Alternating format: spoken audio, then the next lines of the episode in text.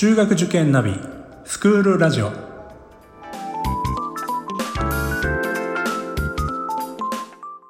スクールナビゲーターののびるです。この番組は中学受験を目指すご家庭に学校の先生からの生の声や受験に役立つ情報をお届けするラジオです。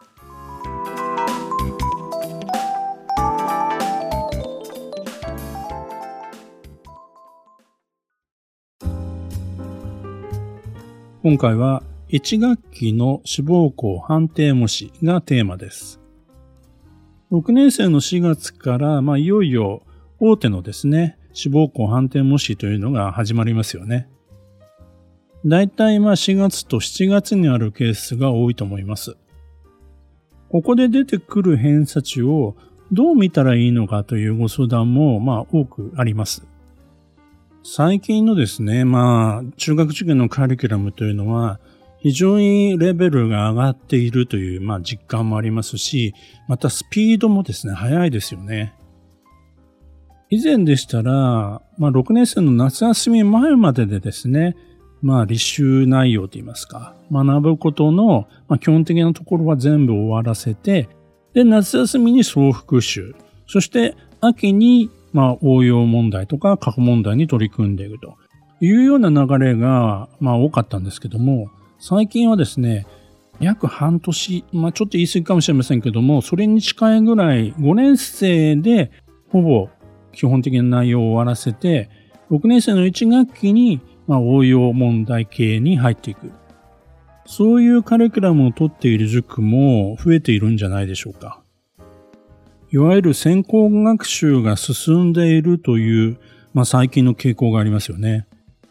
ただですね、もともと中学受験のカリキュラムっていうのは、学校のレベルに比べたら相当難しい内容ですし、まあ、ほとんど学校では習ったことないようなものを毎週毎週もう立て続けに出てくるというカリキュラムなわけです。で、それをさらに、まあ、スピードを上げてですね、学習していくということになると、相当にですね、まあ、早熟なお子さんでないと、なかなかこのカリキュラム通りにですね、進められるお子さんというのはですね、本当に少なくなってしまうんですよね。まあ私たちの塾でもですね、まあ、あの、まあ、早めのカリキュラムにはなってますけども、その分ですね、やはり補助的な教材も使いながらですね、丁寧に授業を行っていく。また個別にしっかり面倒を見ていく。まあ、こういったところにですね、力を入れてます。ただ、それでもですね、なかなかそういうカリキュラムについていけない場合はですね、テキストを変えたり、あるいはカリキュラムを止めて指導すると、そういうクラスというのもあります。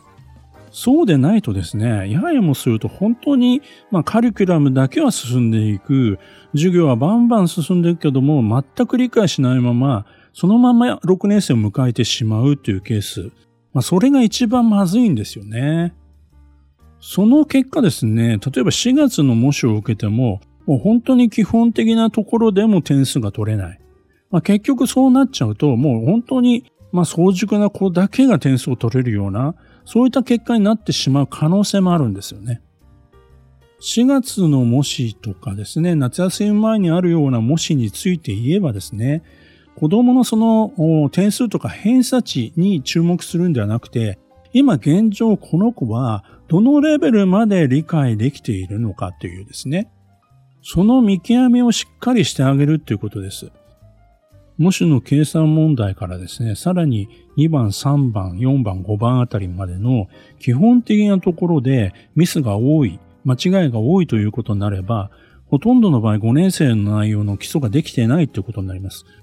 この先の6年生の問題は基本ではなくて応用ですから、いくら授業をちゃんと受けてもですね、半分もわからないような状態が続く可能性もあるんですよね。ということは、何をすべきなのか、家庭学習で何をすべきなのかというのは一度ちゃんと塾の先生に相談した方がいいと思います。そのまま放っておくとですね、6年生の1学期も無駄な時間といいますか、本当に効率の悪い学習をですね、してしまう可能性もあるわけですよね。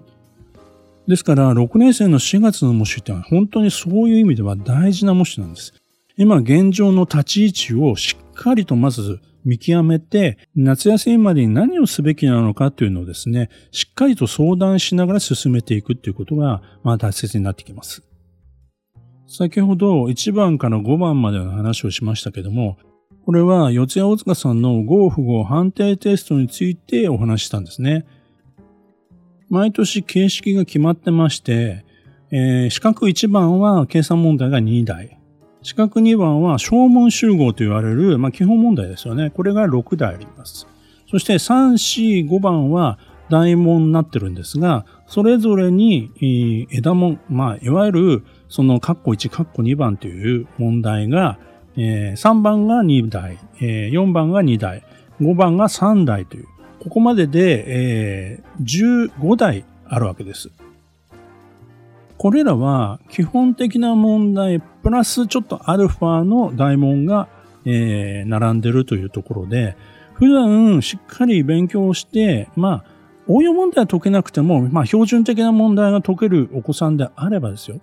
まあ、ミスと言いますか、間違いは少ないはずなんですよね。で、これ全問もし取れたとしたら 15×1 対6点ですので、えー、90点取れるわけです。仮にこの90点全部取ればですね、確実に平均点を超えます。まあ、あの、平均点がですね、まあ70点台だったりすればですね、当然偏差値60ぐらいまで行くんですね。ただ、もちろん問題構成も、まあ、年によっても変わることもありますし、まあ、5番まで全問取れると言ってもですね、やはりミスもありますから、まあ、90点全部取るというのはなかなか難しい。えー、中にはちょっとね、応用的なものが、まあ、一問入っていたりするので、まあ、全問取るというのは難しいですけども、できるだけ取りこぼしをしないというのが、まあ、こういったあの模試のですね、構成からわかることですよね。6番は、小問集合が3台出ますけども、まあ、ちょっとですね、やはり解きにくい問題、あるいは思考力問題が入ってきたりしますんで、まあ文章自体、問題自体はですね、短いんですけども、なかなかこう手こずる問題も多いです。そして7番、8番、9番に行くに従って、まあ応用問題や難問に近い問題というのが増えてくるわけですよね。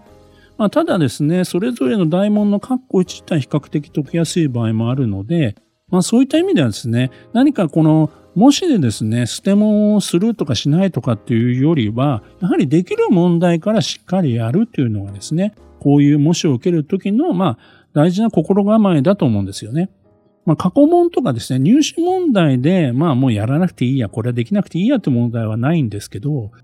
まあ模試の場合はですね、幅広くいろんな子が受けるテストですから、そういう意味ではですね、もう本当に絶対解けないような問題というのも、レベルの違いによってはあるわけですよね。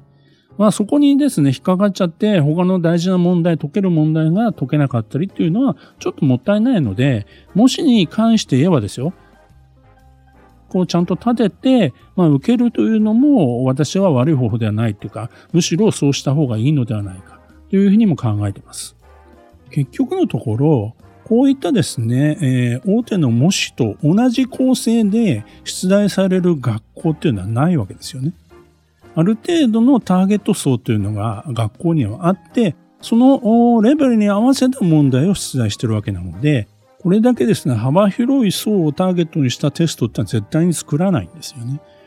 よって、もしの見方といいますか、そういったことで考えていけばですよ。これが直接、まあ子供でですね、我が子が受ける学校の入試問題と似ているわけではないということ。そういうところから、やはり模試というのはですね、どういうところでつまずいているのか、基本的なところが、まあ、できていないのかというのをしっかり見た上で、次に備えるためのものであるということがお分かりになるのではないでしょうか。私の本では体操競技に例えてですね、もしは個人総合、入試は種目別競技というふうに言っています。まあ、全然別物ですよというような、まあ、言い方って言いますか、例えなんですけども、まあ、マラソンでもいいんですよ。もしはマラソンって例えても。みんなが一斉にバーって走るけども、その中にはね、えー、持久走があまり得意ではない子もいるし、でも、えー、個々の競技だったら、まあ得意なものも出てくるわけですから、そういったものを磨いて対策を練っていけばいいということを言いたいわけです。あくまでももちろん偏差値も出ますし、合格可能性というね、数字も出ますけども、それを見てですね、本当によく言う一喜一憂することではなくてね、今の現状、我が子の現状をしっかり、えー、見るためのものというふうに、まあ、ちょっと心を落ち着かせて、えー、成績表などを見ていただければなというふうに思います。このあたりもっともっと詳しくお話したいところもありますので、また別の機会にお話したいと思います。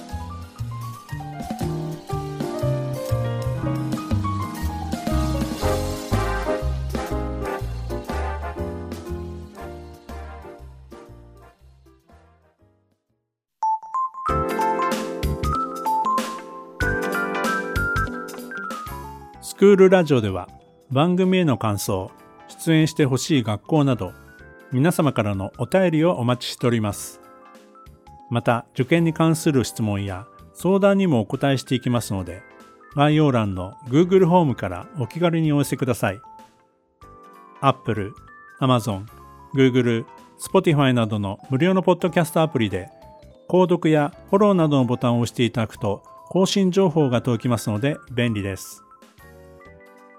それでは次回もスクールラジオでお会いしましょう。